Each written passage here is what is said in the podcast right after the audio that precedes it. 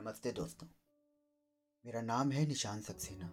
मैं सुनाता हूँ कहानियाँ।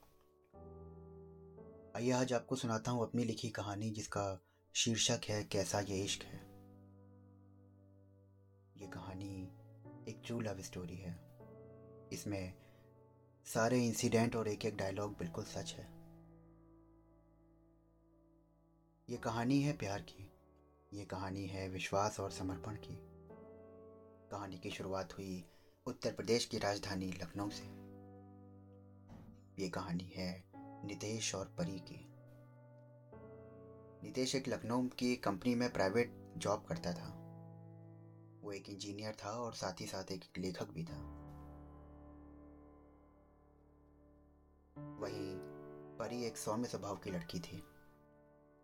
दोनों ही शादी के लायक थे और दोनों के परिवार उनके लिए हम सफ़र ढूंढ रहे थे। नितेश को उसके पेरेंट्स जो भी लड़की दिखाते, वो सब में कोई ना कोई कमी निकाल देता।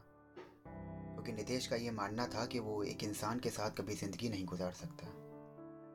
शायद। इसीलिए तो आज तक उसने कभी किसी से शादी का वादा ना किया था। उसकी सोच के पीछे सबसे बड़ा कारण था उसका कॉलेज और उसका शौक। कॉलेज जीवन का एक महत्वपूर्ण पड़ाव।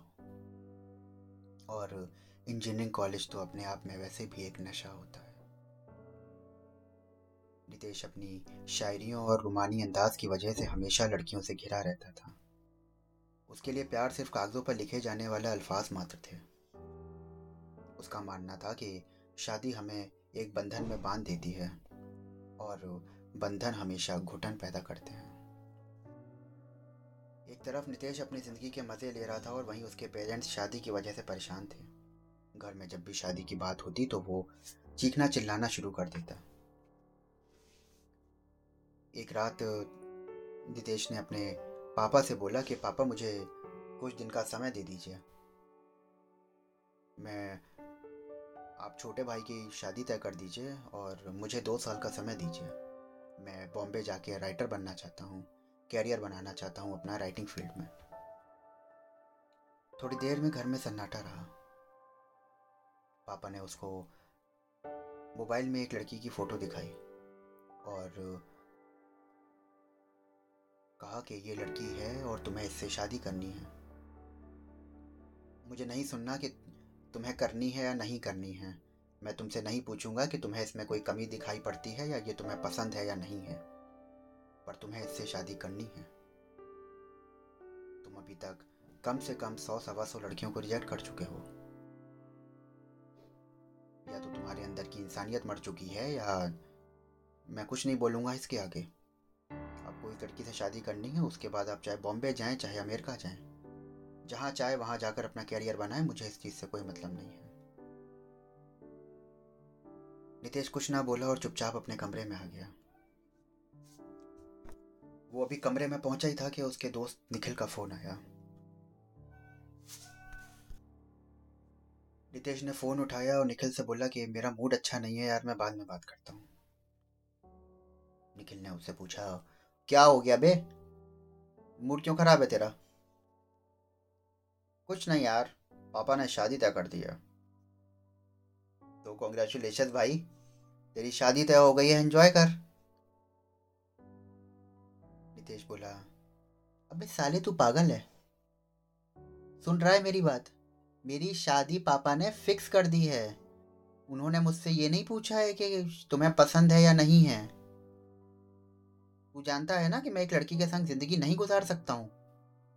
पूरी ज़िंदगी में एक लड़की एक लड़की के संग गुजारूँगा। तू पागल हो चुका है। अबे, समझ भाई। शादी का मतलब है आज़ादी ख़त्म, सब कुछ ख़त्म। जिस बेड का आज मैं अकेला मालिक हूँ ना, उस बेड पे भी, वो बेड भी मुझे दो लोगों से शेयर करना पड़ेगा। मेरी हर चीज़ शेयर होनी शुरू हो जाएगी। अबे, चिंता मत कर।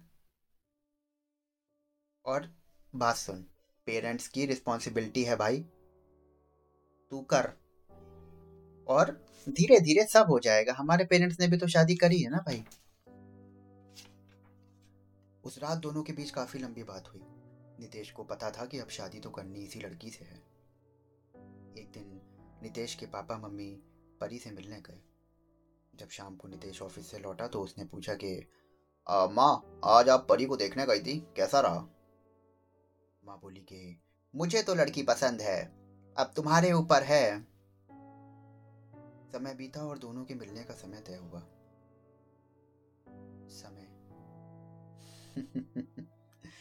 पर समय को तो कुछ और ही मंजूर था। उनके मिलने के ठीक चार दिन पहले लॉकडाउन लग गया। नितेश की तो खुशी का ठिकाना ना रहा। वो तो ये चाहता ही था कि उसे किसी से ना मिलना पड़े। इसी बीच नितेश के परिवार को एक झटका लगा। नितेश के ग्रैंडफादर एक्सपायर हो गए। नितेश और परी के पापा के बीच में बातचीत चलती रहती थी और साथ में शादी के नए नए प्रपोजल भी आते रहते थे। पर नितेश की माँ ने उसके पापा को साफ़ बोल रखा था कि जब तक हम परी को फाइनल नहीं कर देंगे, उसकी हाँ नहीं जान लेंगे, ना नहीं जान लेंगे, तब तक हम, आप किसी से बात मत करिए। शायद उसकी माँ उसे मन ही मन अपना बहू मान चुकी थी। एक दिन फिर निखिल की नितेश से बात हुई। नितेश ने बोला, यार, मुझे लग रहा है ना, इस बार शादी करनी पड़ेगी। हाँ तो भाई कर ले शादी, क्या परेशानी है? यार, इस लड़की के पापा ना बड़े अजीब हैं यार। भाई, तुझे पता है, हम कायस्थों में ना हर आदमी अपनी बेटी के लिए गवर्नमेंट अमाउंट ढूंढता है। ये पता नहीं क्यों प्राइवेट जॉब वाले के चक्कर में पड़े हैं। हो सकता है तेरी, हो सकता है तेरी शक्ल पसंद आ गई हो, डैम। अबे, जा यार। अरे, जा यार, आराम से गवर्नमेंट जॉब वाला दमाद ढूंढे हैं। लड़की भी खुश रहेगी। मौज मस्ती। हम प्राइवेट जॉब वालों का क्या है यार? चालीस पचास हज़ार रुपये मिलते हैं। वो भी कब आते हैं कब खर्चा हो जाते हैं पता ही नहीं लगता है। अच्छा नितेश मैं एक बात बोलता हूँ भाई। आ, पिछले बहुत समय से तू सिर्फ़ शादी शादी शादी की बात कर रहा है। मैं बोर हो चुका हूँ। मुझे तेरी शादी में भाई कोई इंटरेस्ट नहीं है और मेरे से अब शादी की बात मत कर। खैर लॉकडाउन खत्म हुआ और दोनों के मिलने का दिन तय हुआ। दोनों नियत दिन पर मिलने के लिए पहुँचे और, रात बीती। परी शर्माई हुई सी, सकुचाई हुई सी बैठी हुई थी। नितेश ने एक बार उसकी ओर देखा और बैठ गया। और थोड़ी देर में शुरू हुआ दोनों परिवारों का रैपिड फायर क्या करते हो? कैसे करते हो? तुम जॉब क्या करते हो? एटसेट्रा एटसेट्रा दोनों से पूछा जाने लगा। थोड़ा सा वक्त उन दोनों को अकेले में भी मिला। पर पूरे वक्त नितेश इधर उधर तकता रहा। शाम हुई और शाम तक दोनों परिवारों के बीच में हाँ हो गई। अब दोनों परिवार बहुत खुश थे, पर नितेश कुछ उलझा हुआ सा था। ये किस बात की उलझन थी उसे खुद ना पता था। धीरे धीरे उन दोनों के नंबर एक्सचेंज हुए। एक दिन नितेश ने निखिल से बोला कि, यार, मुझे ना इससे, जैसे और लड़कियों से आप कभी बात करते हो तो जो क्रेविंग होती है ना, वो नहीं हो रही है यार। पता नहीं क्यों, पता नहीं ये शादी करके मैं ठीक कर भी रहा हूँ कि नहीं कर रहा हूँ। और तू चिंता मत कर, देख, तुझे जैसा लग रहा है ना, तू मान के तुझे सच्चा प्यार हो गया परी से। क्योंकि जब आप किसी से सच्चा प्यार करते हो तो आपको ये महसूस होते, होने लगता है, क्योंकि आप उसके बारे में कुछ गलत नहीं सोच सकते हो, या किसी भी तरीके का आप कुछ नहीं सोचते हो, जो आप जैसा और लड़कियों को देख के सोचते हो। निखिल और नितेश और परी ने एक दिन मिलने का तय किया। उस दिन वो वहीं पहुँचे, जहाँ पर उनकी शादी तय हुई थी। दोनों ने कॉफ़ी पी और वहाँ से उठकर दोनों चल दिए एक नदी के किनारे पे। वो लोग वहाँ जाकर चुपचाप बैठ गए और शांति से एक दूसरे को देखते हुए बातचीत करने लगे। अचानक परी का हाथ नितेश से टकराया और वो डरते हुए बोली सॉरी और यहाँ कहानी ने नया मोड़ लिया। नितेश ने परी का हाथ पकड़ा और कहा कि जब हमारे बीच में ये सॉरी और सारी फॉर्मेलिटीज ख़त्म हो जाएँगी तो हमारा रिश्ता बहुत पक्का हो जाएगा। दोनों ने एक दूसरे की आँखों में आँखें डाली और वहाँ से शुरुआत हुई उनके प्यार की।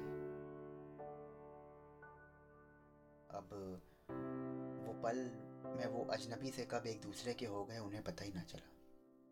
आलम ये था कि सुबह ही दोनों की, एक दूसरे की आवाज़ सुन के होती थी। दोनों की जिंदगियाँ बदल गई थीं और प्यार के समंदर में दोनों गोते लगा रहे थे।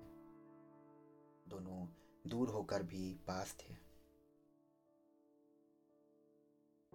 नितेश अभी भी परी को लेके बहुत कंफ्यूज था, लेकिन वो ये मान चुका था कि वही उसकी ज़िंदगी है। समय का पहिया चलता रहा और वो दिन भी आ गया जब उन दोनों की शादी का वक्त पास आने वाला था। जिस दिन वो बीत धीरे धीरे धीरे धीरे समय के साथ उनका प्यार बढ़ता गया। और आखिरकार वो दिसंबर आ गई, जिसमें दोनों एक वैवाहिक बंधन में बन गए और आज दोनों साथ में हैं। हर सुख में, दुख में, हर मुस्कुराहट में नितेश ने पूरी तरीके से अपने आप को परी के लिए समर्पित कर दिया था। शादी वाले दिन नितेश की उसके परिवार के किसी इंसान से झकझक हुई। नितेश जैसा इगोइस्टिक बंदा सब कुछ सुनता रहा। और उसका कारण था समर्पण। क्योंकि वो पूरी तरीके से परी के प्यार को मान चुका था और उसको अपने लिए समर्पित कर चुका था। ऐसा ही तो होता है प्यार। जब हम किसी के संग में होते हैं तो हम उसके लिए सब कुछ कुर्बान कर देते हैं। ज़िंदगी चलती रही और दोनों लोग आगे बढ़ते रहे। आज दोनों साथ में हैं, हर सुख में, हर दुख में, हर मुस्कुराहट में। जो सुबह आवाज़ों के साथ होती थी, अब वो एक दूसरे को देख कर होती हैं। लड़ाई, मुस्कान, सुख, दुख, सब एक साथ हैं। बस, अभी तो ये प्यार और विश्वास का आगाज़ है। दोस्तों, ये थी आज की एक बहुत छोटी सी कहानी। मैं जल्द ही इस कहानी का दूसरा भाग भी लेकर आप लोगों के सामने प्रस्तुत होऊँगा। आशा करता हूँ कि आपको ये कहानी पसंद आई होगी। ये कोरोना के वक्त की एक ऐसी प्रेम कहानी है जो हम जिसे कह सकते हैं कि अरेंज मैरिज की कहानी है। एक दूसरे के प्रति समर्पण, एक दूसरे के प्रति प्यार केयर सब कुछ। कितना अजीब होता है ना ये प्यार। हमको कब, कहाँ, कैसे मिल जाता है हमें पता भी नहीं लगता। हम ज़िंदगी भर प्यार की तलाश में इधर उधर भटकते हैं। और एक दिन वो आता है कि जब हमारा प्यार हमें पूरे तरीके से मिल जाता है। तो दोस्तों, आप भी अपने प्यार को बनाए रखिए। ऐसी रोज़ नई नई कहानी सुनने के लिए मेरे चैनल को फॉलो करिए, सब्सक्राइब करिए। कल फिर मिलता हूँ एक नई कहानी के साथ में। और जितना ज़्यादा हो सके इस कहानी को सपोर्ट करिए, शेयर करिए।